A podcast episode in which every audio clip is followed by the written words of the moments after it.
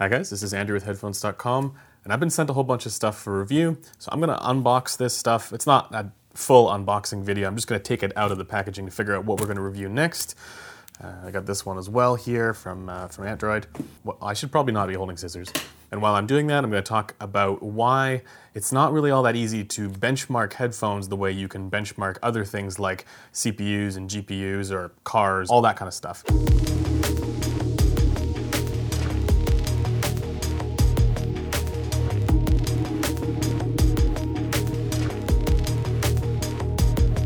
Oh my goodness, do I have this upside down? There's tape here, but this is just one piece. This box doesn't have, oh, this side does, okay. So I think one of the most common questions that I get asked is, uh, you know, what percentage better is, you know, one headphone from another headphone? I think that the answer to that really comes down to how much do you care? The first thing, oh my gosh, something from Focal. We'll have to, we'll have to open that up. This is the Meze 99 Classics. We'll do a review of those, and that's probably going to be with different pads. Audeze Mobius. Everybody's been wanting me to review this thing, um, so we're going to finally do that. It just says, just says fragile on the box. This is an LCD-X. I'm not going to open this yet, but this is an Audeze LCD-X in here. Campfire Lyra 2. It's an older Campfire IEM that a lot of people really like. That's everything for this box. Let's just get this out of the way. A lot of reviewers, myself included, like to give numerical scores for things because that way it makes it easier to represent, you know, how something compares, uh, you know, visually and not just talk about, you know, the, the subjective impressions. Uh, but the reality is for the numerical scores, for just about every example of numerical scores given by a reviewer, again, myself included, or some of the grading that you might see, all of this stuff is still subjective. These are all subjective benchmarks. They might indicate that they are benchmarks. You know, I even talk about headphones like the Hi-Fi-Man Sundara being a benchmark at a $350 price tag. It's still not the same as saying, you know, this laptop performs better than that laptop in this benchmark test that we did. And I think we're not quite at a point yet where we can give those kinds of benchmarks for anything that is supposed to be related to the auditory experience. I think one of the reasons why a lot of people want this is because that's what they're used to um, when trying to find an upgrade and to see whether or not their up, that upgrade is worth it. Say you have a Sennheiser HD6XX and you want to know what the most worthwhile upgrade is from that headphone, and then you look at headphones like the ZMF Auteur or the Focal Clear, you can try and identify an upgrade path for that kind of stuff, but you're really not going to get any meaningful way of saying it's going to be this much better or that much better. You're not going to get any completely independent variable that tells you what percentage better something is. Let me just talk about what's going on here. This is a Dunu IEM and another Dunu IEM. Oh no, this is this is Moondrop. So we got I think this is the Blessing 2 in here. I think this is one of the Dunu hybrids. I could be wrong about that. And then I think this, yeah, this is another Dunu IEM. DK 2001 hybrid? Yeah, yeah, it's one of the hybrids. So we got the Dunu hybrids. Um, I will also be doing a review of the Dunu Luna, hopefully soon. Let's just put everything on the table here. So back to what we are talking about.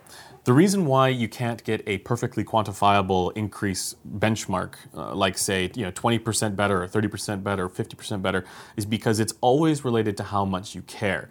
It's related to what you're used to, uh, because you know if you're used to listening to high-end stuff, this you know the next high-end thing is not going to be as dramatically different as you know say if you're used to listening to a M50X or something like that or you know something from Beats.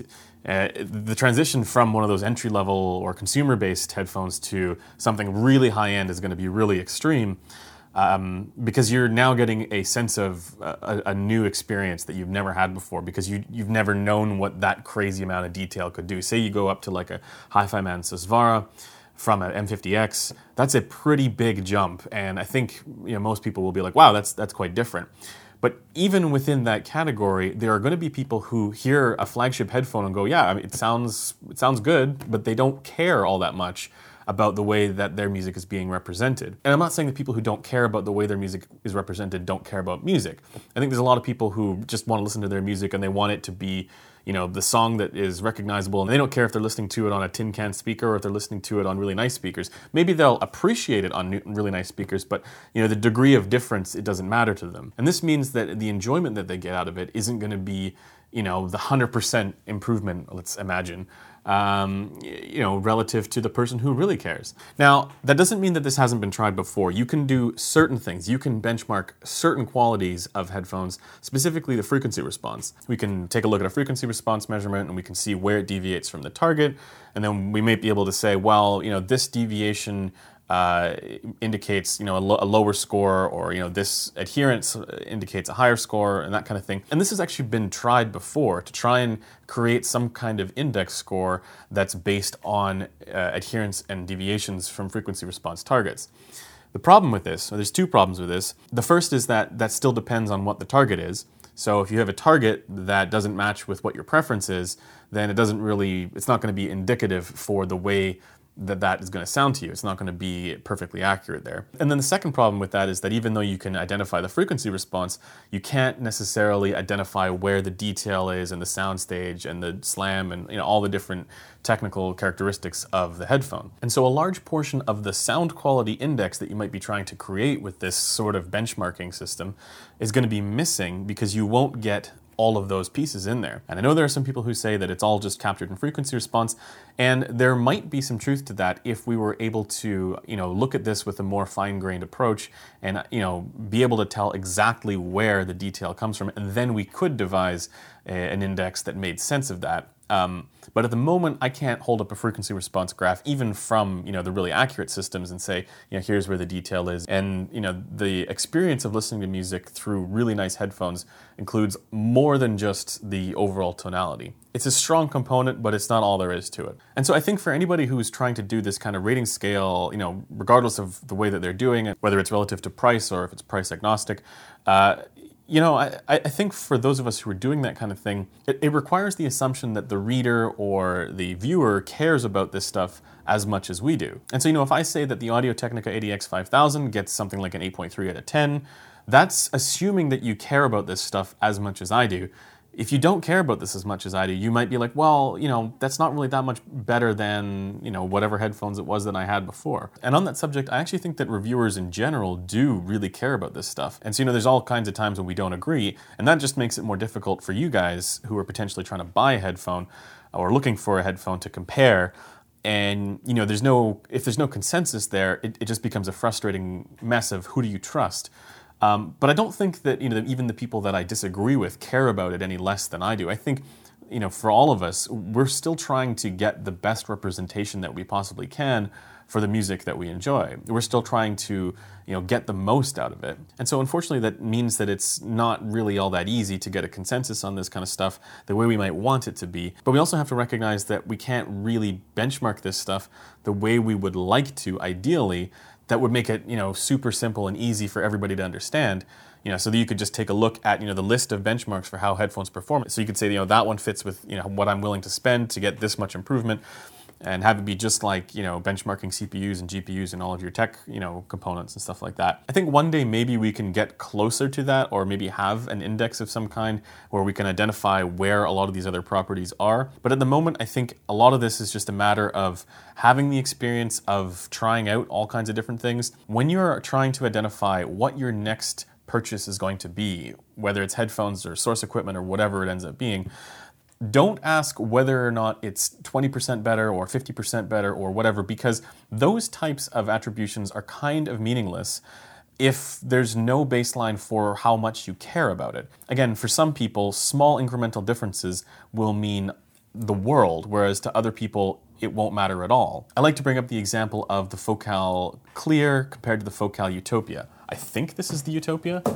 I'm just okay. That's a that's a that's a pair of scissors. That was that was gonna be terrible. Opening very expensive headphones. This is a new box for the Utopia. If anybody's wondering about this, uh, so I'll do probably an unboxing and you know full opening up of this.